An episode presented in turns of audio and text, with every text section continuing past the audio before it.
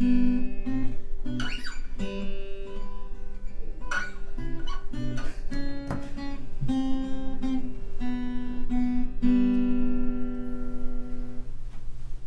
さんこんばんは、ベリーショーティーみたいです。そして、明けましておめでとうございます。本年もどうぞよろしくお願いいたします。今夜は、お正月特番ということで、ビームスプラスウエストの通常ですと枠ですが、ギターの音とともにオープニング始めさせていただきました。何度かこの始まりはやってますので、皆さんすでにどういった内容かっていうのが予測できるかもしれないんですけれども、早速ゲストの方に登場していただきたいと思います。ではまずこちらの方からどうぞ。こんばんは。今年もよろしくお願いします。ビームスの白川と申します。いつも不意にお声掛けいただいて、なかなか緊張するこの時間がたまらなくもなってきたんですけど、今日もよろしくお願いします。よろしくお願いします。ありがとうございます。収録日はちなみになんですけど、年末11月30日に今行っておりまして、ちょっとお正月の挨拶は最初違和感あるかもなんですけども、すいません。はい。白川さんと7月以来ですね、ラジオ。はい。あとは9月にビームスプラスのリミテッドスターもありましたので、ウエストのリミテッドスターもありましたので、その時以来という感じになりますけれども、はい、今回も長時間喋れるように。中身を用意してますのでよろしくお願いします。で次、白川さんが登場したということはもちろんこの方も来ていただいております。ではどうぞ。ケネスフィールドの草野です。明けましておめでとうございます。ありがとうございます。今年もよろしくお願いします。よろしくお願いします。ありがとうございます。草野さんお忙しい中いつもすいません。お呼びいただきありがとうございます。はい、ありがとうございます。今夜はですね、もう皆様お分かりの通り、この3人が集結したということは、どれぐらい喋れるか一本勝負でございます。で、やっぱりですね、お正月特番ってなりますと、お正月皆さんやっぱお休みでかなり時間はあると思いますので、3時間4時間ぐらい行っても問題はないかなと勝手に私は思っておりますので、数々のお題をご用意させていただいております。はい。で、今まだ2022年11月なんですが、年末年始は草野さんなんかどうやって過ごすかとかも決まってたりするんでしょうか。基本的に年末年始は、はい、休まないことにしてるんですね。お仕事されるってことですね。はい、仕事を普通に、はいはい、するようにしてます。あ、そうですね。なんかそういうイベントとかっていうわけではなく、はい、そうですね。あ、はい。わかりました。はい。正月が嫌いなんです。その嫌いな理由ははい、空がどんよりしてて、はい、普段食べれるような場所がお休みだったりとか、はい、そうですね、はいはい、空いてても値段が急に高くなってたりとか、はい、メニューが限定されてたりとか、いいことが何もないんです。はい、普段通りに行かないっていうのがありますよね。確かに。はい、なので、はい、正月は僕はいらないです。わかりました。はい。じゃあもう元旦スペシャルっていう名前なくしましょうかね。これはいいですか。でも、はい、あれですよね。ホームの京都はなかなかそういう時期って人が集まってくるので、移動も大変だし、そうですね。はい。普段とは違うちょっとね異様な感じが出るかもしれないですね。今回特に。白川さんちなみに年末年始は。僕は年末年始ってもそんなに変わらないですね。お店はもうね、はい、言っても31日までやってる店舗も多いですし、そうですね、今となっては年明けはもう2日から、ね、営業してる店ももう普通になったりするし、はい、だから自分だけ家でぼんやりというよりも、はい、もう会社に出てきたらやっぱりなんかね、仕事もあるだろうし、やることはなかなかあるんで、そうですね、そんなに変わらないですね。なるほど。お店にいる自分はちょっとやっぱりこうね、みんなが一斉に年末年始休み、特にビームス神戸は31と1日が休みなんで、なんかいよいよもう今年も終わりだなみたいな感じが結構出るんで、はい、あ、そうですか。はい、なんか正月来たなっていう感覚はありますね。去年も実家に帰りましてゆっくり過ごしましたけれども、今回も実家の香川に帰ってのんびりおうどんを食べたいなと思っております、はい、雑煮じゃなくてはい、でももうちょっとこう、はい、お店がひょっとしたら休んでもいいかもしれないですよね。もうちょっと長い期間それはなんかこの時ありますね。そうですよね、はい、ゆっくりとこう正月らしい、ね、みんな、はいね、同じ時期に同じ、ねはい、ように休めたらいいですよね。まあ、今でもターミナルに、はい、ショップが多くなってきてるんで、はいはい、だからねそこの不景気なかなか景気が上がってこないって言われる中、はい、まあチャンスと思って、うんね、やっぱこうバゲるんだろうなったりもするけど、だからその辺は逆に言うと裏腹というか、はいね、気持ちはなんかこっちはこっちこうなんだけど、はい、でも実際はっていうのがあったりして、はい、そうですよね。まあ皆さん休みだからね、はい、出かける場所って言ったらやっぱりそういうね、ターミナルになってるお店さんであったりとか、はい、年始のお参りに行かれたりとか、ねはい、映画を見に行かれたりとかっていうのね、はい、あるとは思うんですけどね、はいうん、まあお店にとってはよく言う書き入れ時であり、はい、お休みの方にとっては、まあ、初売りだとか、はいね、そういう初めて何かをこうするっていう楽しみみたいなのがあったりはするので、まあ、休みたい気持ちは重々ございますが、そういう方々のお手伝いをしっかりすると思って、はいはい、しっかりさせていただくと思って、精進したいなと思います、はい、よろしくお願いします。ビームス神戸1月2日から、はい、初売りしておりますので、それ以外もそうなんですけれども、年始から空いてる店もありますから、ぜひお越しいただければと思います、はい2022年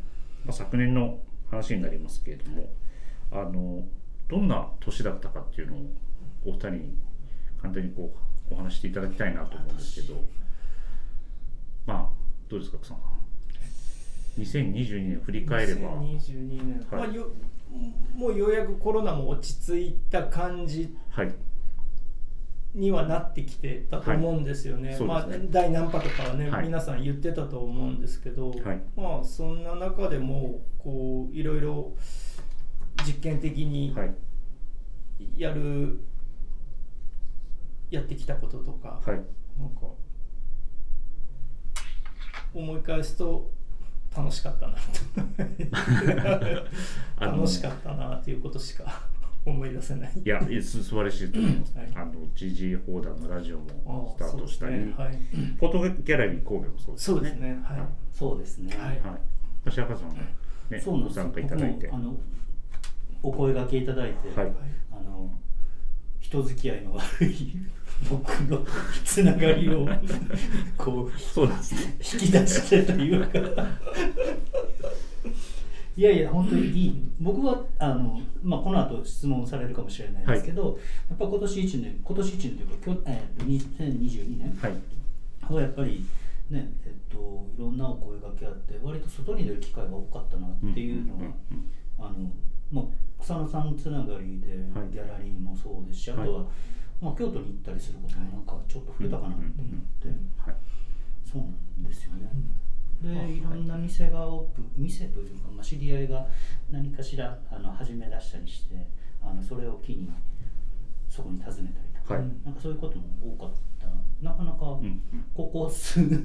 というか、まあ、コロナになってから特にそうですけど、そうですね、はい、なかなか外に出る機会がなかったので、はい、積極的に、はい、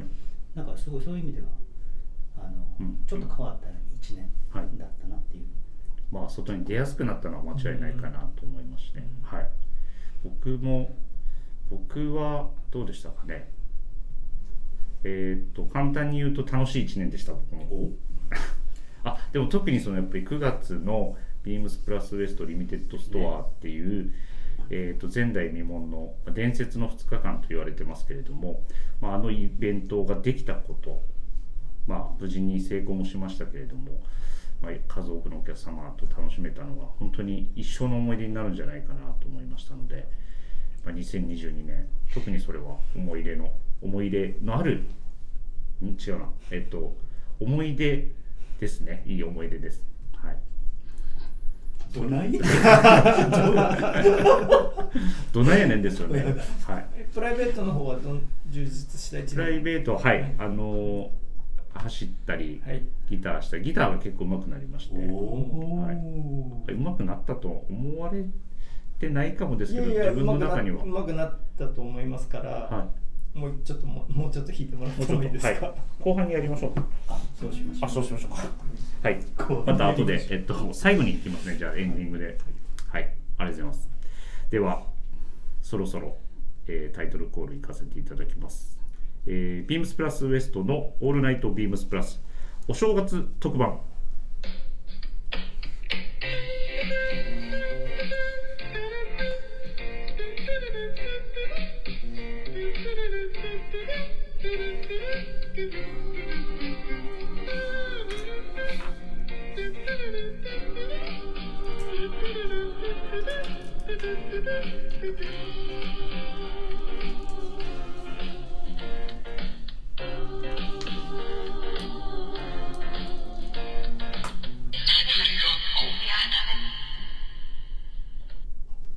この番組は変わっていくスタイル、変わらないサウンド、オールナイトビームスプラス、サポーテッドバイシュア、音声配信を気軽にもっと楽しく、スタンド FM 以上、スタンド FM、ケネスフィールド以上各社のご協力でビームスプラスのラジオ局プラジオがお送りいたします。はい、では、本題に行かせていただきますが、今回の、大きなテーマとしましてはやはり、シャボまだちょっとですね10分経過しましたけどちょっと緊張してますね。いろんなもん今混じったシャボって何と何が混じったですねちょっとあれですね、しゃべり倒してなんぼの棒、シャーと棒が混じる、だいぶこう省略された感じですね。あとちょっとシャンブレーもちょっとシャンブレーとかその先のテーマも頭に入りすぎてだいぶおかしなことになりましたけれども、今回もですね、しゃべり倒してなんぼや、パート4になります。よろしくお願いします。よろしくお願いします、はい。このプラジオでしゃべり倒すのは4回目なんですけれども、番外編なども含めると6回とか、あともうトークショーも含めるともう10回近くしゃべり倒させていただいてるんですけれども、しゃべりまくってきたわけですね。しゃべりまくってきました、はい、もうこれは本当に年に2回の恒例のしゃべり倒しなんてなんぼやなので、今夜もよろしくお願いいたします。よろしくお願いします、はい。で早速まず、1つ目のお題に行かせていただきたいんですけれども、今回特にですね、白川さんと一緒に草野さんにあれやこれを聞いていこうと私は思いまして、いくつかお題をご用意してまいりました。まず1つ目は、昨年ですね、インスタグラムで草野さんのインスタグラムで拝見しました。どうやらシャンブレーシャツの本ですね、シャンブレーシャツブックが出るとか出ないとかで草野さんがこう活動されてたのを見まして、それをですねぜひお伺いしていきたいなと思っております。草野さん、僕が見たインスタグラムの画像では膨大な数のシャツが要はラックに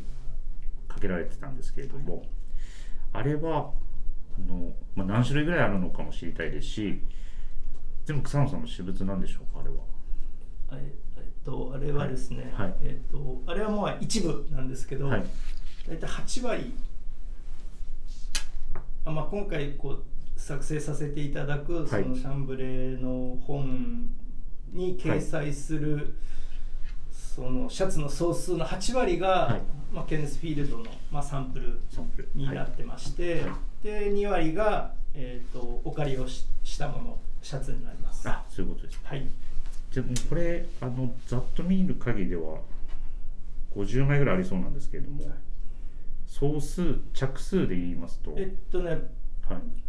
ちのスタジオに大体100枚ぐらいあるんですね、はい、100枚、はい。で、今回その本の中で掲載する、はいはい、シャンブレーシャツの枚数とだいたい95、6枚、95、6枚が本に、はい、の予定になってます、はい、それは、シャンブレーシャツの説明のなんか文章などもこう入ってたりとかするんですか？そのなんかこう書く、それどういう内容なんですかね、そのシャンブレーシャツが掲載されつつ、はい、基本的には、はい、説明書きは一切ありません。あ、なしなんですか、はい、なるほど。単純にこう、はい、シャンブレーシャツの、はい、こう雰囲気っていうか、うん、その、うん、素材感とか、はい、ディテールとか、はい、生地の感じとかをこう見ていただきたいっていう本になってます、うん、なるほど、はい、この出版したいと思うきっかけみたいなのは、はい、主にそのやっぱシャンブレーシャツの魅力を伝えたいっていうところが一番なんですかね。そうですね、はい、まあ、自分が一番好きなものでもあるので、そうですね、はいはい、白川さんにはこのシャンブレーシャツあんまり着られてないですか？着てないですね。でも、はい、いっぱいありますから、まあまあ持ってたりするんですが、まあ、基本男のシャツって白かブルーって圧倒的に多いと思うんですよね、はい、で素材もオックスフォードだったりとかオールドだったりとかでもやっぱりデニムとかシャンブレっていうハードなワークウェアというか、はい、そういうものがあって、はい、なんかね、多分他の人、ひょっとしたら洋服にあんまり興味ない、特にメンズウェアに対して興味ない人からすると、はい、これどこが違うのっていう、うんうん、きっと、はい、同じブルー、はい、まあ、濃淡はあったりするけども、はい、多分そういう世界だと思うんですよね。だから思考品というか、うん、に近いのかなっていうふうに正直思ったりもします、はい、まあ、ビームスプラスでも数多くのシャンブレー、まあ、ケンスフィールドのシャンブレーもありますけれども、まあ、数年前からデニム熱だったりとかワークウェアみたいな熱も再燃して、ね、結構みんな本当に白川さんおっしゃったようにそんなに枚数あってどうすんのっていうぐらい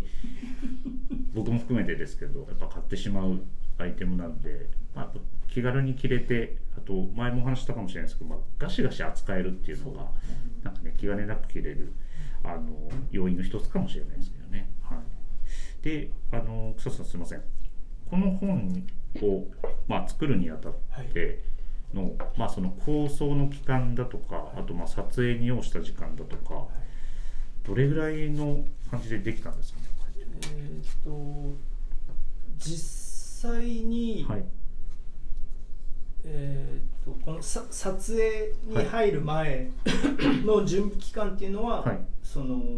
要は何枚もシャンブレーシャツあるんで、はい、その一枚一枚のシャツのどこにフォーカスした方がいいかなっていうのを一枚一枚チェックしたりする作業と、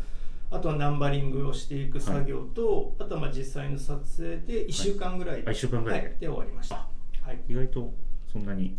すごい何ヶ月もかかったっていう感じでもないです、はい、なるほど、そういうことですね、はい。あとこれはいつぐらいどのように出るんですかね、草さん、これ発売というか一応来春を目指して、目指して、はい、今やっています、はい、結構なスピードですね。じゃあそうです ね、うん、はい、うん、で今ちょっと難題なのが、はい、カバーをシャンブレーの生地を使ってこう巻くんです、はい、巻こうとしてるんですけど、その生地がセルビッチの生地なんですよ。でどうにかしてやっぱセルビッチを見せたいと、はい、そこで今ちょっと製本屋さんの方でこう試行錯誤してサンプルをまたなんか作り直したりとかしてやってるっていう状況なんです、はい、セルビッチをどこにやるかみたいなところですかね。セルビッチを見せるためには、はい、通常のこう作り方だとできないっていうようなことを言われてて、はい、それはやっぱり強度面っていうか、はい、にもやっぱつながることらしくて、その製本屋さんにしてみればやっぱりセオリー通りの作り方をしたいとはい、でやっぱそれから外れることだとこう、まあ、結果どうなるかわからないみたいな、うんまあ、不安材料があるからっていうところで、はいまあ、できるだけその強度面を、はい、考えた時にじゃあどうしようかっていうので、はい、今、ね、いろいろ試していただいているところなんです、はいはい、結構難しそうですよね。そうですね。どの部分をどう使って、はいね、あの、病弱とか。そうなんです。はい。なるほど。そうなんです。いや、結構そのすいません、僕も全然分かんなかったんですけど、はい、その正本っていうのはそんな難しくないのかなと思ってたんですけど、はいはい、やっぱりその強度だとか、はいまあ、本としてちゃんと成立するようなことをちゃんとしないといけないんだなっていうのは結構分かったので。はいはいその今のお話どう仕上がるか本当楽しみです。そうですね、基本のり付けですよね。基本のり付けなんですよ。ですよね。はい。ああ、そうか。そうなんです。だからまず布を巻きつけること自体がやっぱり嫌がられるっていうか。はい。うんうんうんはい、いやまあ世の中にはそういう本はいっぱいあるんですけど、はい。はい、そうなんですよね。はい。そういうことですね。その巻きつけるためのシャンブレーは、はいはい、草さん作られたりしたんですかその。それはちょっと発売の時にそうですね。ちょっとお知らせしたいなと。そこでもう一つエピソードがあるっていうことですね。はい、楽しみです、はい。引っ張りますね。引っ張りますね。90着ほど出てるということは、そうですね。はい。もうざっと100ページぐらいあるっていうことですね。そうですね。はい。あ、すごい大ボリュームですね。それはちょっと聞いてばっかりなんですけども、はい、なんかタイトルみたいなとこは入るんでしょうか。そのなんかよく本に帯のとことかにこうそれはそうですね。それはまあできてからのお楽しみかもしれないですね。今聞いてしまうとちょっとあれです。も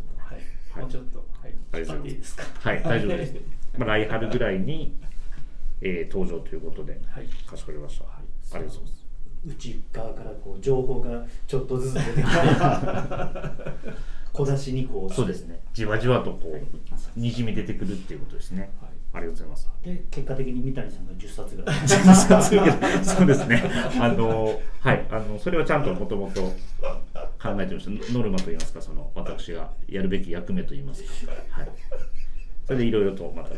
うやってこう宣伝して、はい、ありますのででもはい、本当ワークウェアが好きな方にとっては見応えのある本になるんじゃないかなって思ってるんですけどいやでも本当に、まあ、中身の話はまたしたらは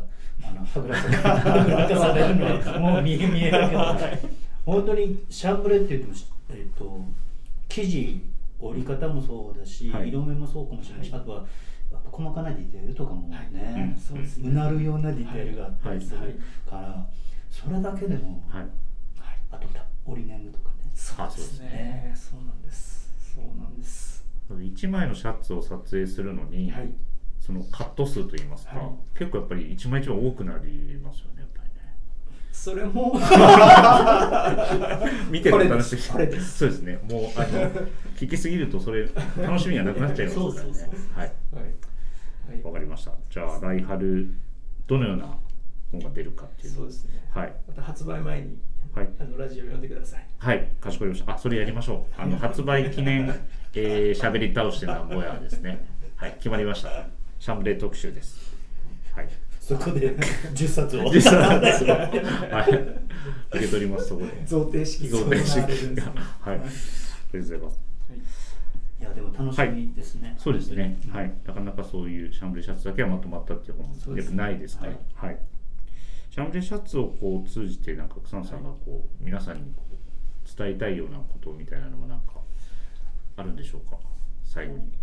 本当ワークウェア の,、まあはい、の中の一つなんで、はい、まあそのなんか言うんだろうその魅力を感じていただけたら嬉しいです、はいはいはい、ありがとうございます、はいまあ、本当に貴重な資料にもこうなりうるような本になるんじゃないかと個人的に思ってますの で、ねはいはい、もう本当にシャンブレシャツ好きな人もそうじゃない人も結構楽しめる今のねお話を聞けば楽しめるんじゃないかなと思いますので、はい、皆様楽しみにしておいてください。はい、はい、では続いてのお題なんですけれども、これも草野さんのインスタグラムを見てぜひ聞きたいなと思っていましたし、先日草野さんの時事放談で初一人語りですねされて、インドのちょっとこう最初行きはトラブルがあったみたいなんですけれども、このプラジオでお話ししていただけるということもおっしゃっていただいて、ネタを温めていただいてありがとうございます。はい、再びインドの旅へということでお話を伺っていきたいんですけれども、数年ぶり、2、3年ぶりぐらいですかね。そうですね、2年半ぶりでした。2年半ぶりですかね。はい、純粋にこうその期間が空いて訪れた印象ですかね。インドの感想なんかはありますでしょうか。変化とかそういう。そのコロナ期間中、はい、やっぱり最初の1年はやっぱりインドすごいこう危機的な状況だっていうような、はい、ニュースがあったりとかしてたので、はい、どうなるのかなと思ってたんですけど、はい、今回行ってみたら、はい、何も変わってない。変わってなかったです。何も変わってないって思いました。その街の様子も人の感じは、ああそうなんですね。人の出方とか動きとかも。はい。でもやっぱりそれはきっと強さなんかこう、いや、ね、はい、人の強さですよね、きっと。ああそういうことですね。そんな気がしました。そして、はい、誰もマスクしてません。怖っ。怖っていうか。誰もどうなんですかね。マスクしてるのは例えばレストランの従業員の方であったりとか、はい、空港の、作業をされる方、はい、チェックインカウンターの方であるとか、はい、そういう方とあとは一部の、観光客の方ぐらいで、でも観光客の方もほぼしてないですよね。はい、でもなんか聞くのはやっぱりもう国に限られた国の人しかもうマスクを常にしてない、常時してないっていう、もう話もあるので、はい、もう本当はそれがスタンダードになってるのかもしれない、そうですね。だから逆にしてる方が、なんかあれみたいなちょっと目立ってしまったりとかっていう感じですね。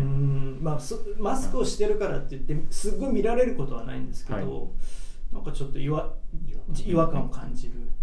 そうですね、はい、周りのほぼ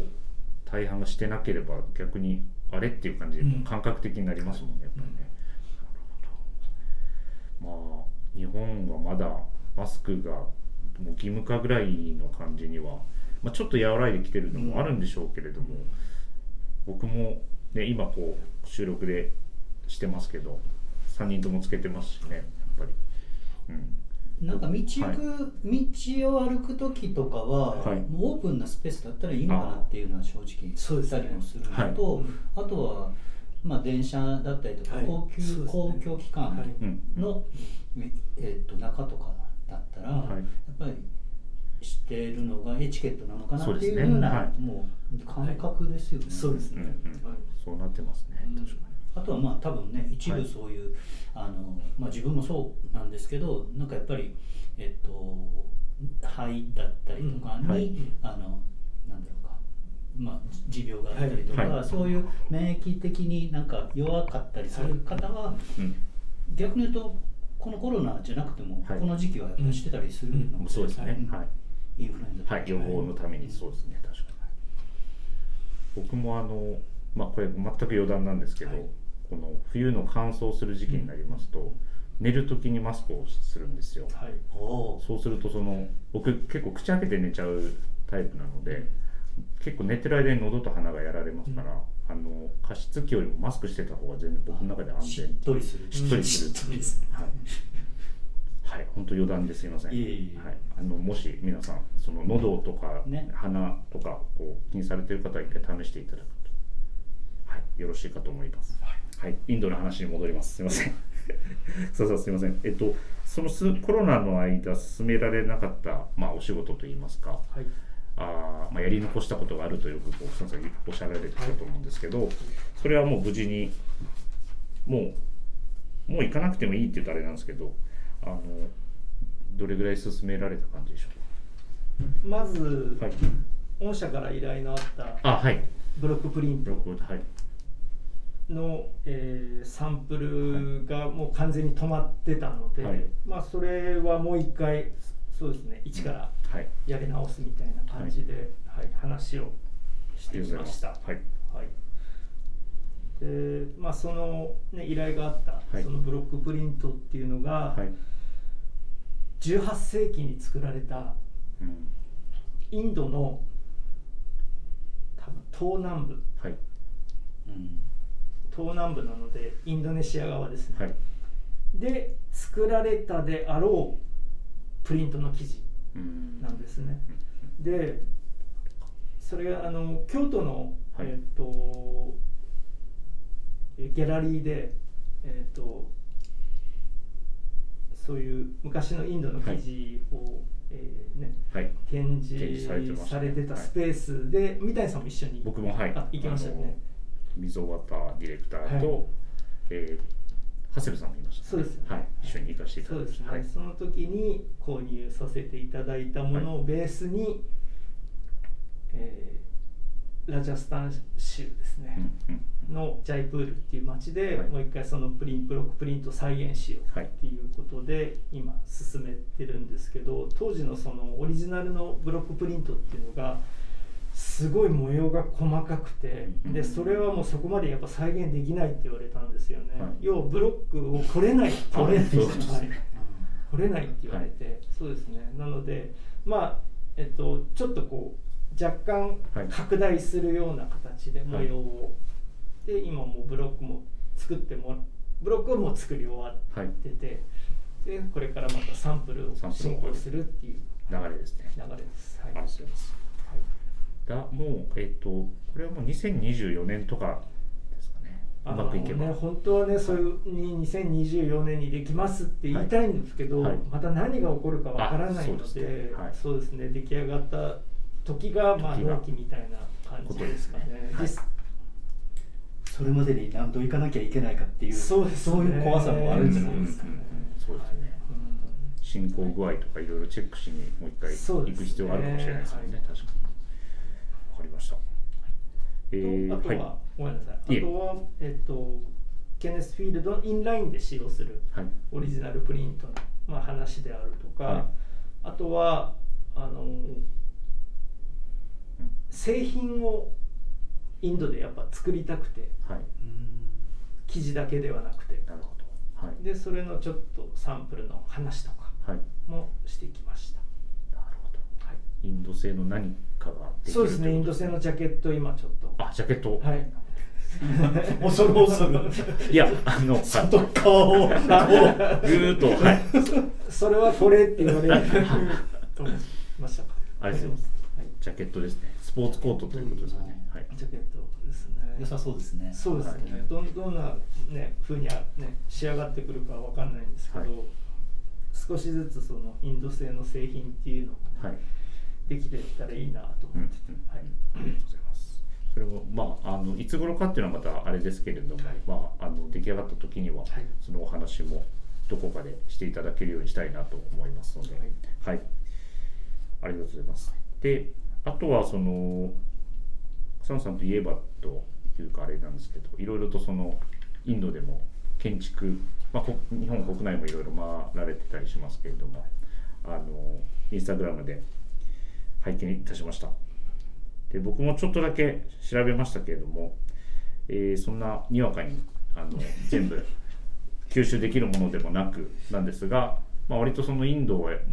過去をこう掘り下げればいろんな宗教が入り乱れたような国で、まあ、その今ヒンズー教ですねが州の宗教でありますけれども、まあ、なんかお寺だったりとか、あとはまあそういう建物をに入る彫刻だとかっていうのがすごいやっぱり素晴らしいっていう建築みたいなんですけど、草さんはどちらかというとあれですが、近代建築の方を回られて、はい、基本的にいろんなものを見るんですけど、はい、今回はインドの中でも、はい、そのラジャスタン州のジャイプールっていう町と、はいはい、グジャラート州のアメダバードっていうの、はいはい、に行ったんですね、はい、でそのアメダバードは皆さんよくご存知のル・コルビジェさんの、はい、デザインの建物が4つあるっていうのを、まあ、事前にチェックしていて、はいはい、まあ、それもあったので、そうですね、今回はそういう近代建築というモダン建築を見ようと思って、はい、まあ、その町に行きました。はい、結構なんか木造というよりはこう石造建築がインドは州なんですかね。木造もありますけど、はい、そうですね、寺院とかに関しては石作りのものが多くて、はい、まあ、今回まあ見た中でも、はい、その一つの大きな石を削り出してこう、はい、柱にこう彫刻をするような、はい、ものとか、はい、そういうのがあって、ちょっとね、これどのぐらいの月日を要して作るんだろうっていう、はい、ちょっと気の遠くなるような、はいはい、印象を受けました。だいたいなんかその僕もちょっと調べたんですけど、コルビジェがインドでいろいろその制作してたのは1950年ぐらいなんで、だいたいもう70年近く出来上がっては経ってるんで、まあなんか草野さんもインスタで書かれてましたけど、まあ、修復作業みたいなのを今なんかされてるとこも多いみたいで、あれですね、見れたとこと見れなかったとこがあったりみたいな。そうですね、中に入れなくて、外観さえも写真はちょっと勘弁してくれみたいな言われるところもありました、はい、写真ぐらいいいじゃんと思ったんですけど、そうですね、まあそこはでも大鳥汽車って言って、はい、小型三輪バイクみたいな、トゥクトゥクというんですかね、はい、東南アジアだと、それの運転手のおじさんが、はい、いやもういいから取っちゃえっつって言ってくれたんで、はい、もうそこはもう収めて、そうですね、そのおじさんの言葉に従って写真を撮らせてもらったの。まあ、地元の人が OK って言うんだったらもう全然いいのかなとはいえ、多分そのおじさんも問われたら多分何にも僕は関係ないって絶対言う、俺は知らないって絶対言いそうな感じではあるんですけどね。裏切っちゃうタイプのあれですね。で、まあ、その中に入れなかった美術館っていうのが、はい、まあ、コルビジェが建てたその、はい、世界の三大美術館と言われている、上野の西洋美術館と、はい、その、アメダバードのその美術館と、はい、もう一個がチャンディガールかなの美術館、その3つの中の1つだったんですけど、はい、ただやっぱり、はい、上野の西洋美術館を見た時の印象とやっぱり近しいっていうか、はい、そうですね。ただやっぱりこう気候が違うし、そのもともと建てられた時のその外観のその施工の仕方とかもちょっと違うんでしょうけど、はい、なんかちょっとやっぱり風化してるっていうか、はい、印象もあったんですけど、まあそれがインドっていうね国で見ると、あ、やっぱりそれらしいなと、はい、思えたっていう、はいはい、感じがしました。はい、大体なんかレンガとコンクリートのコンビネーションで、はいはい、建てられてるんですけど、はい、多分まあ、レンガは、まあ、作る段階の調整の具合とかでなんかこう表情だったりとか、はい、色が変わってくるのかもしれないですけど、はい、多分コンクリートもきっと混ぜる水と石と砂みたいなので、はいはい、やっぱり国によってちょっと表情が変わるのかもしれないですね。はい、そうですね、はい、あ、それはでもあるかもしれませんね、はい、確かに同じセメントでもちょっと違うっていう感じですね、はい、あとはなんかその場所の風とか、はい、でその風化の仕方がちょっと違うとかも絶対あるでしょうしね、はい、色の変わり方とか、うん、はい、ちょっとだいぶ興味が湧いてきました、はい、もう来年ぐらい行くんじゃないですか。私はインドに、はい、多分自信持って言えるのは、はい、お腹が持たないと思うんですけどいくら気をつけても僕お腹弱いので、草野さんもお水遠慮されてるインスタとか上がってたりしたんですけど、多分もう初日でダメなんじゃないかと思うくらい水、そうですね、はい、そうですね、水道水はと氷は絶対アウトですね、ですよねと思いました、はい、僕は近場で、はい、国内国内でそうですね、安全でもね、コルギジェの、ね、はい、弟子って呼ばれてる前川邦夫さんとか、はい、あとは吉坂さんと、はい、板倉さんとかっていう、まあね、有名な建築家の方いらっしゃるので、その方々の、ね、はい、建築っていうのは、ね、はい、日本に点在しているので、そういうのを、ね、見るのも結構楽しいかもしれないですよね。そうですね、はい、はい、そっちにしますあっさりあっさり白川さんはそのインドの建築みたいなところはなんかその僕何のあれもな、情報も知識もないです、はい、はい、僕はもう知り合いとか、はい、まあ、友達とかこう行ったことのある人から聞くインドっていうのはもうなんかもう肥沃というか、はい、川と、はい、土とっていう、はい、なんかそういうイメージしかないんですよ。うんうん、僕もでもその草野さんの撮影された街の風景での牛が普通に道歩いてたりとか、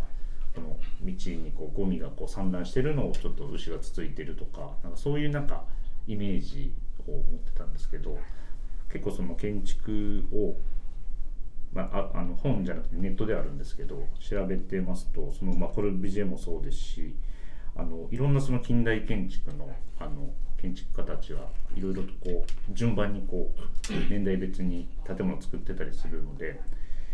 はい、でコルビジェの中、作品ですかね、なんかインドはフランスに次いで次みたいな感じの書き方もされてたりしたので、多分そのアメダバードとあとチャンディガールっていうところが多分もっと有名な場所だと思うんですけど、はい、その都市全体をデザインするみたいな感じで有名な建築がね、いろいろあるみたいなんですけど、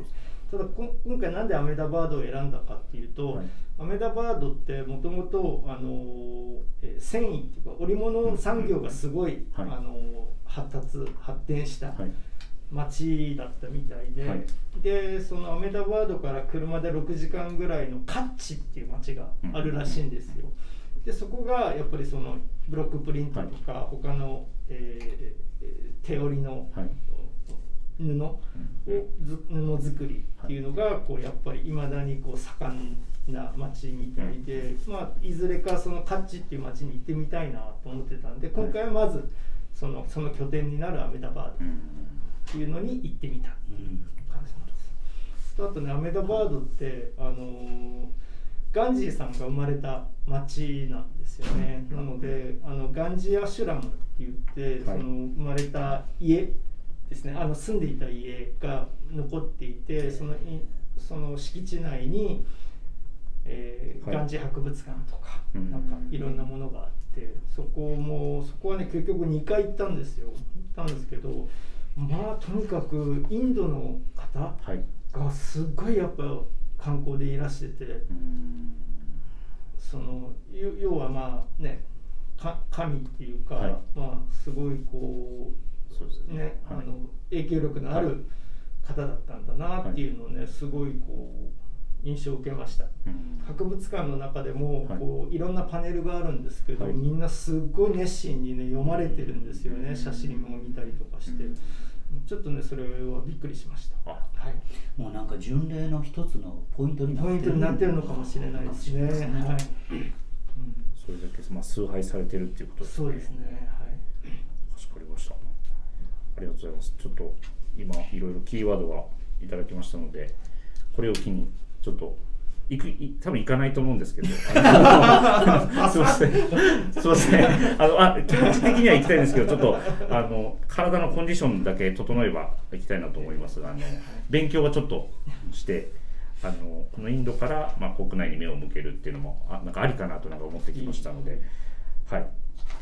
あれですよね、専業会館みたいな奥さんが入っていただいたんですよね。そうです、はい、あれはでもその映像を撮られてますよ、はい、すごい天井も高くて広大なあれでしたね、中は、はい、建物なんですけどほぼ吹き抜けなんですよね。へえ、なるほど。で直線とこう曲線のコンビネーションで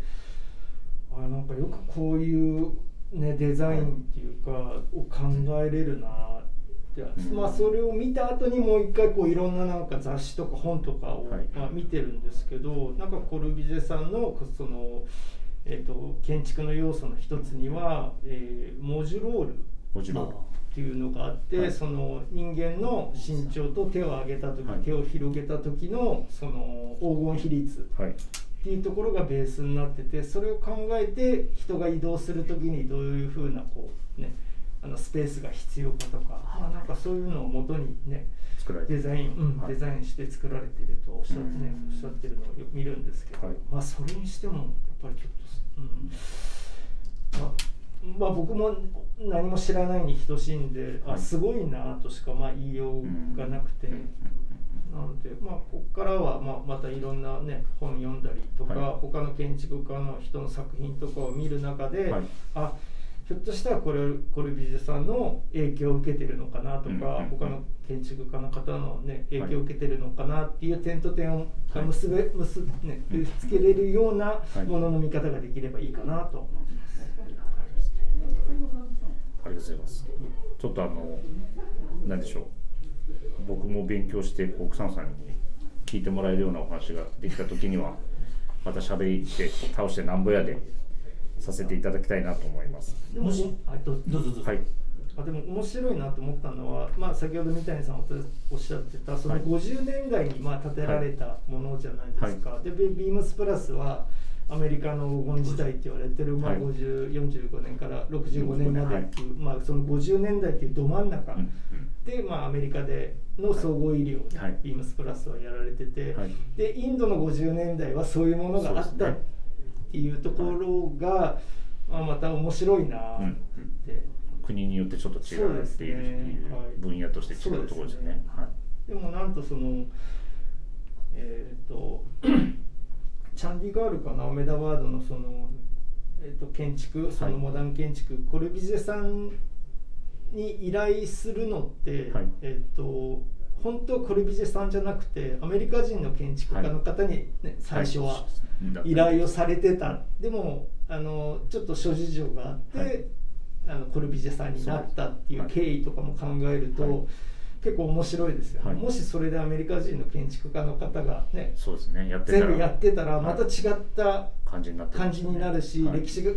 いうかね変わってたかもしれないわけじゃないですか、はい、そういうのをこう想像したりすると面白いなっていうか、はいはい、なんかその誰を選ぶかで、うん、なんか面接とか審査みたいなのがその当時もあったみたいでして、うん、何人かのうちの一人がコルビュジェで、うん、そこで選ばれたみたいなのは読みましたね、うんはい、確かに調べてますね、はい、結構3日3晩頑張って一生懸命調べました。素晴らしいいやちょっとでもなんかこう広げられればと思いまして、はい、ちょっとでも調べてみます。その草さんのおっしゃったそのねアメリカと、まあ、それ以外の国いろいろまたいろんな出来事がありましたから、はい、僕も本当最近ですもん、こうやってなんかそれまで多分きっかけはやっぱり上野の西洋美術館がその世界遺産に認定されるされないの時期って結構盛り上がってたと思うんですよね、はい、コルビュジェってみんな言ってたんで、はい、だからそれ以前は家具で LC シリーズってあるじゃないですかあれぐらいしか知らないですよね、はい、コルビュジェのことなんてそれが今ちょっとこう違う広がり方をしてるってことですよね。わかりました。まあでもみんな多くの人が興味を持つっていいことですよね。そうですね、はい、そうですね、何かをきっかけにして、はいうん、なのでまあこのラジオをきっかけに、はい、インドにそっちかインドに飛び立つという人もいるかもしれないので、そうなるとねまたちょっと違う方からこういう話を聞いたりとかってありそうなので、はい、楽しみは広がるところですね。もしこうちょっと興味を持っていただいて、はいまあ、最初にこう簡単に情報を得られるのは、はい2009年かな、はい、2009年ぐらいに出たカーサ・ブルータスのコルビュジェ特集の本があるんですよ、はい、それは簡単に情報が得られますわかりやすいってことですね。わかりやすいです、はいはい、かしこまりました、はい、ちょっと僕も調べてみます、うんはい、はい、ありがとうございました、はい皆さんインドに行った気分になれたでしょうか。僕はなりましたので次の、お話に行きたいと思います。次はですね、2023年、スプリング&サマーのケンスフィールド別注アイテムと、草野さんのコレクションのお話をしていきたいなと思っております。まず、次の、春夏の別注アイテムなんですけど、ちょっとすみません、今画像がないんですが、草野さんの新型のジャケットとに、生地をこの世界させていただいたものになります。で、あのジャケットは、スポーツコートベースではあるんですが、ポケット、パッチのポケットが、ちょっとマチ付きの、ポケットになっておりまして、どういう草野さんモデルなんでしょうか。2ボタンのスポーツコートに、はい、まあ、三谷さん今説明していただいた、ボックスポケットっていってマチ付きのポケット、はいはい、を、まあ、つけてるんですけど、まあ、イギリスのこうハッキングジャケットとかハンティングジャケットみたいな要素を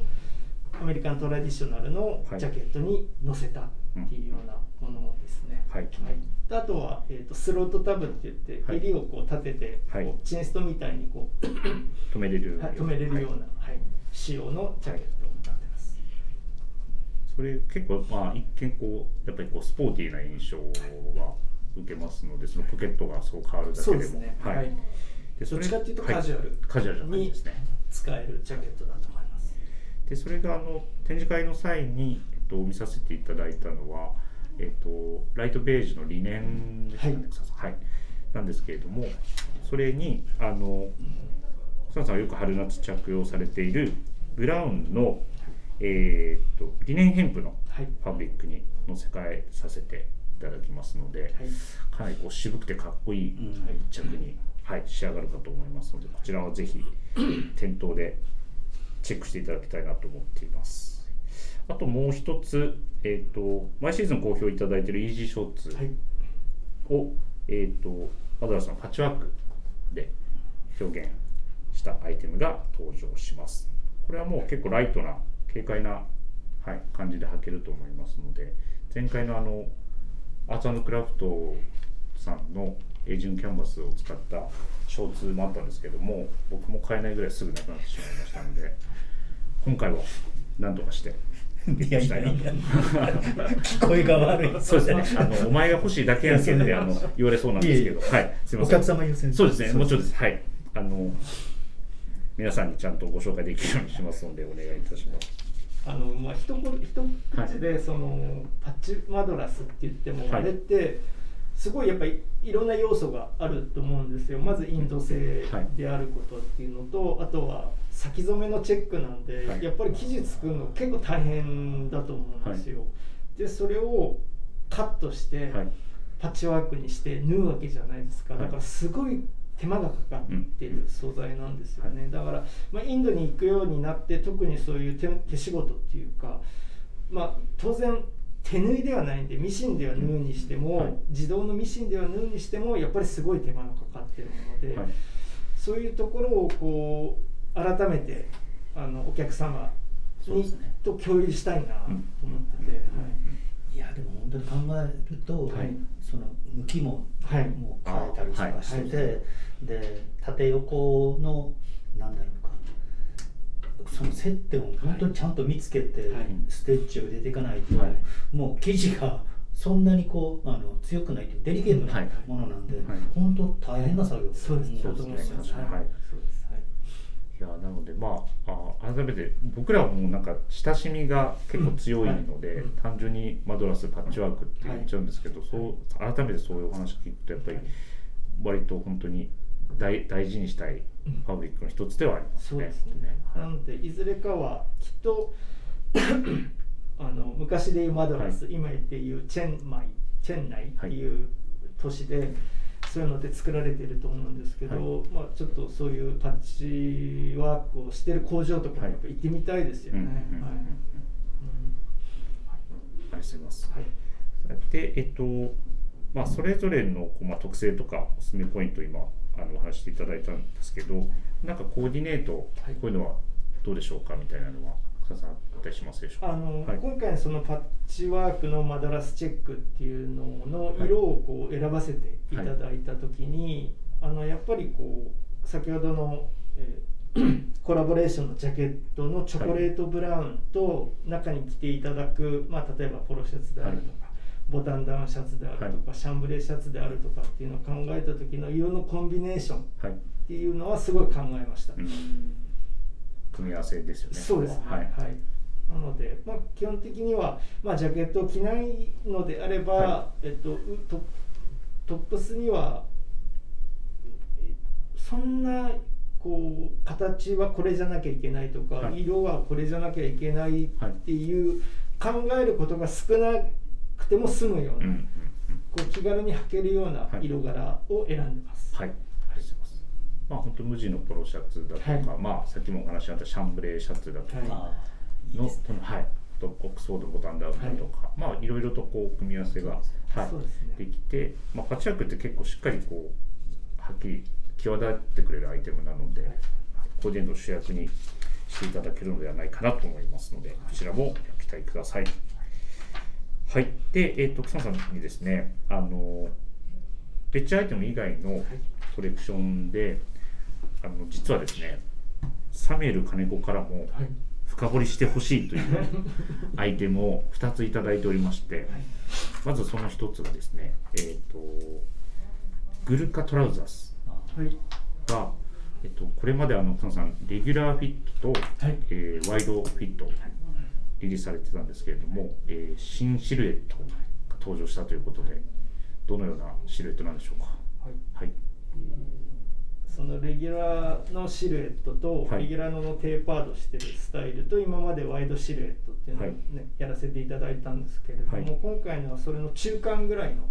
はいはい、のシルエットになってます。はい、で股上を少し調整をして、はい、プリーツをちょっと深くしました。はいはい、とあとは一部のお客様からすごいこう要望があった、はい、竹上げができる仕様、うん、だから要は仕上げをしないトラウザー仕上げっていうか、はい、まあ、っていうのがやっぱ要望がやっぱすごいあったんで、はい、そういう、うん、はいはい、より、ドレス仕立てっていうか、うん、の、パターンですね、仕様で次回から販売をさせていただきます。はいはい、なので今まで身長がまあ高いお客様とかでダブル仕上げができないと言われていることがよくあって、はい、今回は、はい、もう余裕を持ってダブルに仕上げていただけるような、はい、長さに調整をしています。かしこまりました。なので店頭ではやっぱりちょっと手間っていうか、まあ、修理をしていただかなくてはいけないんですけれども、はい、まあ、それ以上に完成度の高い、うんうん、そうですね、グルカトラウザーになっていると思いますので、はいはい、それを楽しんでいただければなと。履かれる方も納得してこう、そうですね、はい、ちゃんと履けるということですね。はいはい、なんか最近物、まあ、トップスなんかは、ね、うん、そうかもしれないですけど、割とインスタントに物を買ってきてっていう、なんかこうね、いろんな手間がもういらないものって多くなってきた反面、はいはいはい、やっぱりそれだけスタッフ買う側と、売る側のコミュニケーションっていうのもちょっとやっぱり削られてきてる部分があるので、はい、なんかそういうやり取りしてる中でまたなんか楽しさとか良さを見つけるっていうのは、はい、店側としてもお客様としてもことですよね。はい、まあ、そのお修理が発生するのがまあ、手間って思う方もいるかもしれないですけど、はい、そこでのコミュニケーションも結構僕は大事だとは思いますので、はい、どういう感じが好きかとかっていうのはそこでの会話で分かったりもしますから、なんかそういうのも楽しんでいきたいなと思いますね。はい、この、シルエットがもう主流になっていくんですね。そうですね、はい、もうしばらくはそのシルエットだけで、はい、そうですね、展開させていただいて、トラウザーをやっていくということですね。はい、わかりました。ありがとうございます。これ生地はウエストポイントと、はい、オリーブのヘリンボーン、そうですね、はい、で一旦リリースされるということですね。はい、ありがとうございます。まあそのウエストポイントのカーキ色ですね、はい、と、あと、硫化染めのヘリンボーンのオリーブっていうのはもう2012年からずっとそうですね、毎シーズン欠かさずやらせていただいている素材なので、うちの、シグニチャー的な、感じでやらせていただきたい、今後もやらせていただきたいなと思ってます。はい、ありがとうございます。ビームスプラスもピックアップしてますので、ぜひお楽しみにしておいてください。それと、草さんすみません、もう一つ、新型のツープリーツのパンツですかね、これをサミュエルからぜひということで入っていまして、こちらが本当に北野さんに展示会でこうお言っていただいてるんですけど、もう極めてベーシックで気軽に履けるというので、オリーブのバックサテンと、血のパブリック、生地の厚みに負けないぐらい深くプリーツが入ってます負けないぐらいっていう言い方変ですけど、みんな綺麗なこれはこれを、作ろうと思ったこう理由とかっていうのはあるでしょうか。この何年かでトラウザーのシルエットって大きく変化したじゃないですか、ゆったりしたシルエットっていうのがもう市民権を得て、プリーツ入りのパンツってもう普通になったじゃないですか、でその中でもう僕も本当普通の気兼ねなく履けるパンツっていうのをこう作りたいなと思ってて、かつ最近ロールアップってみんなしてないなと。そうですね、してないですね、少なくなりましたよ。少なくなったし、どっちかっていうと丈が短いよりクッションする、クッションしないギリギリみたいな丈感がやっぱりね、徐々に浸透しつつあるじゃないですか、でやっぱちょっとロールアップしたいなみたいな久しぶりさせたいなみたいな思いがあって、要はそのパンツの裾の叩き幅を 1.5 センチにしてこうロールアップできる血のパンっていうのをテーマに今回はリリースさせていただきます。そうなんですよね。なので叩き幅が本当に、僕もこれ商品見たときは通常の血のパンよりもだいぶこう狭かったので、ロールアップをするための、意図があってのということですもんね。決してすごいこう突拍子のないアイテムではなくて、普通なんだけどその提案の仕方がロールアップっていう、ところが、ちょっと僕にとっては新しいなと思ってまして、そういう提案ができたらいいなと。かしこまりました。僕も久しく、ロールアップ、パンツをロールアップするのは当たり前だった時は本当にあるんですけど、数年前にだからもうシャツの袖はまくるんですが、パンツはもうめっきりやってないなというのはこのお話を聞いてて思いますので、白川さんどうですかね、そのロールアップ、パンツのロールアップって白川さんもあんまりされてないですかね。いや、そんなことないですよ。僕は足短いんで、どっちかというとしないとダメみたいな時もあるし、あとは一般のパンツで、ある程度太さとかがあれば、いろんななんだろうか、カジュアルとそういう、ドレスではないですけど、なんかそういうふうな着こなしの違いを楽しめるっていうのは、結構僕の持ってるパンツで、多いんですかね。多いんですよね。だからロールアップをしてたりはするんですよね。ただ気分とか、あと靴なのかトップスなのか、その辺のバランスがあったりするんですよね。そうですね、それはでも比較的やっぱ春夏はすいません、ロールアップはなんていうんですかね、暑いからまくるってわけではないですけど、足元くるぶし見せると結構軽快にその季節感を出せたりもしますから、だからこのパンツはなんかそういう楽しみ方がまずできるなっていうのは思いました。ちょっとシルエットとしてはゆとりのある、そうですね、ゆったりした、シルエットなので、なんかスニーカーともバランスがありそうです。そうですね。こうレザーサンダルみたいなのも夏場にこう履いてみるのもいいのかなと思ったりはしますので、これも、ビームスプラスは、ピックアップしてますので、ぜひ店頭でロールアップ一緒にしていきましょう。よろしくお願いします。なんかロールアップよろしくみたいな。でも今なんか今の話を聞いて、そのものを見てもらうと、なるほどっていう感じはきっと多分印象として受けてもらえると思うので、はい、ぜひぜひ、はい、チェックしていただきたいアイテムです。草さんありがとうございました。はい。はい、で、アイテムの話はここで終わりまして、2022年秋冬のお話にはなってしまうんですが、草さんは今回ルックの撮影を各都市のKenスピードをこう愛用いただいているお客様にフィーチャーして、お客様なんですか。はい。各都市回られて撮影、僕も神戸は立ち会いをさせていただけたんですけれども、インスタグラムでもこう撮影シーンだとか、あとポスターも私拝見したんですけれども、すごいかっこよくてですね、各そのお客様にお名前を直筆で書いていただいて、それもちゃんとプリントされてたりとか、はい。なんかこういうルックの撮影をされたこう意図とか思いだとかっていうのは草さんあったりするんでしょうか。はい、一番リアルに買っていただいているお客様にモデルになっていただきたかったっていうところですね。はい、うんうん、一番はそれですね。そうですね。はい。はい、そういうまあ普段しっかりケースフィードを楽しんでいただいている方は、まあ、もちろんたくさんいらっしゃると思うんですけど、まあ、今後どのように楽しんでもらいたいかみたいなお気持ちとかあったりしますでしょうか。草さんそれは特にないですか。今まで通りで同じように今まで、はい、楽しんでいただければ。そうですね。ただやっぱこうコロナ期間中だったので撮影させていただいたのも、はい、やっぱコロナになってこう人との関係性とか人との距離感ってやっぱちょっと変わっ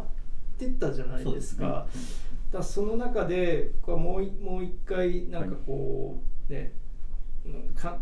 え直すというか自分の中でこう気持ちをどういうふうに整理しようかなみたいなところで、はい、そうですね、お客様と一緒になってこう撮影をさせていただいたっていうのはすごい、はい、僕自身がすごいありがたかったというか、はい、そういう撮影でした。はい、はい、ありがとうございます。でも物撮りとか、まあ、トルソーに着せて写すっていう方法もあるんですけど、はいはい、でもやっぱりその人のキャラクターがそこに乗っかっていくというか、うん、逆の考え方もあって、はいはい、その人のキャラクターに、ケネスフィールドをまとうことで、はい、なんかやっぱりプラスになるというか、はい、なんかそういう実際着ることの大切さっていうのはやっぱり出てきますよね。はい、そういうの、うん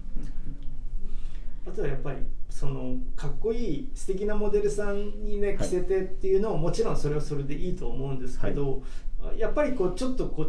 うね、違うなって思うところはやっぱ自分にもあって、はい、それが特に東洋の方だったらね、まだアジア圏の方だったらまだ近しいと思うんですけど、はい、やっぱり欧米のねモデルさんだと、はい、やっぱこうちょっとこうんと思うところも自分の中ではやっぱあって、であればやっぱりこう近しい、はい、人たちっていうかにやっぱりこう来ていただく、でそれを見ていただくっていうのがすごい最も分かりやすいっていうか、はい、最も伝わるんじゃないかなっていう、はいはい、いうふうに思って撮影をさせてもらいました。はい、実際にその僕も神戸の撮影一緒に見させていただいて、その実際に草野さんがアイテムをその方に合うアイテムをチョイスしてスタイリングを組んでっていう感じで、その、お客様もその草野さんにこうコーディネートを組んでもらってるものを着用して、しかも撮影までしてもらえるっていうのはかなりこう貴重な経験だったようでして、本当に喜んでいただいている姿を見ると、はい、僕も楽しめましたし、はい、勉強になりました。はいですかね、ウェブの方でこれはまだ見れるんですかね。草野さんのケンスフィールドのウェブ、はいはい、ウェブ、ホームページで、はい、オフィシャルサイトでチェックいただけますので、はいはい、ぜひ一度ご覧いただければと思いますので、はい、よろしくお願いいたします。あとインスタグラムのケンスフィールドのオフィシャルのインスタグラムでは動画もそうですね、はい、過去遡っていただければ見れますので、はい、そちらもぜひ見てください。よろしくお願いします。はい、はい、では、順調に1時間経過いたしましたので、はい、ただお題はもうこれで全ていかせていただきましたので、はい、最後に、またちょっとお伺いしたいことがありますが、一旦締めのトークに参ります。皆様からのレターをお待ちしております。ぜひラジオネームとともに話してほしいことや僕たちに聞きたいことがあればたくさん送ってください。メールでも募集しております。メールアドレスは bp.hosobu@gmail.com、bp 放送部と覚えてください。そして beams プラス公式ツイッターもございます。アットマーク beams アンダーバープラスアンダーバーハッシュタグプラジオをつけてぜひつぶやいてください。ダイレクトメッセージからも募集中ですのでぜひお願いいたします。はい、今夜も草野さん白川さん長時間ありがとうございました。ありがとうございました。ありがとうございます。お正月特番ということでやはり、2023年どのような年にしたいかという抱負をですね、草野さんと白川さんにお話しいただければ最後にお話しいただければと思います。先に白川さん2023年の抱負はこれをやるぞでも何でも。いや僕の場合はもう、はい、年が年なんで、はい、健康第一というところと、はいですね、あとはやっぱり、はい、実際リスナーの方でお会いした方も何かいらっしゃるかもしれないですけど、はい自分は背も低くて、はい、体型はお世辞にも筋性が取れてるっていうわけではないんですけど、はい、逆に言うと、そういう人でも洋服を楽しめるっていうことを、はい、できるだけ一人のお客様、うんお客様でなくても、はい、街行く人でもなんか伝えれればいいかなっていうふうに思っていて、はいはい、で自分の中で結構最近というか草野さんのところのアイテムケネスを着ることも、はい、特に冬場のパンツとかに関しては多いので、はい、なんかやっぱりそういうところをアピールして、はい、ケネスのファンを作っていければいいかなっていうふうに思ったりもしています、はい、とあとはやっぱギャラリーをもう少しはいね、また続くので、はい、盛り上げていけるそこでまたなんかちょっと面白いことも、はい、企画したりとかお手伝いできたらいいなっていうのがあります、はいはい、楽しみですありがとうございますでは草野さんいかがでしょうか、はいはい、今白川さんおっしゃっていただいたそのポートギャラリーでちょっと新しい取り組みみたいなことをこう白川さんと一緒にやっていきたいなと思ってますので、はいはい、そうですねそれとプラスアルファで、はい、京都の方でも、はい、また何か新しいことができたらいいなとか、はいはい、思ってますので、はいはい、では引き続きよろしくお願いいたします、はい、ありがとうございますでは改めまして本年もどうぞリスナーの皆様よろしくお願いいたしますよろしくお願いします楽しい1年にしたいと思いますしていきましょう、はい、ではしっかり1時間12分喋り倒しましたのでこれにて、元旦スペシャルはご開きにしたいと思います、草野さん白川さん今日はありがとうございましたありがとうございましたでは皆様おやすみなさいませおやすみなさい。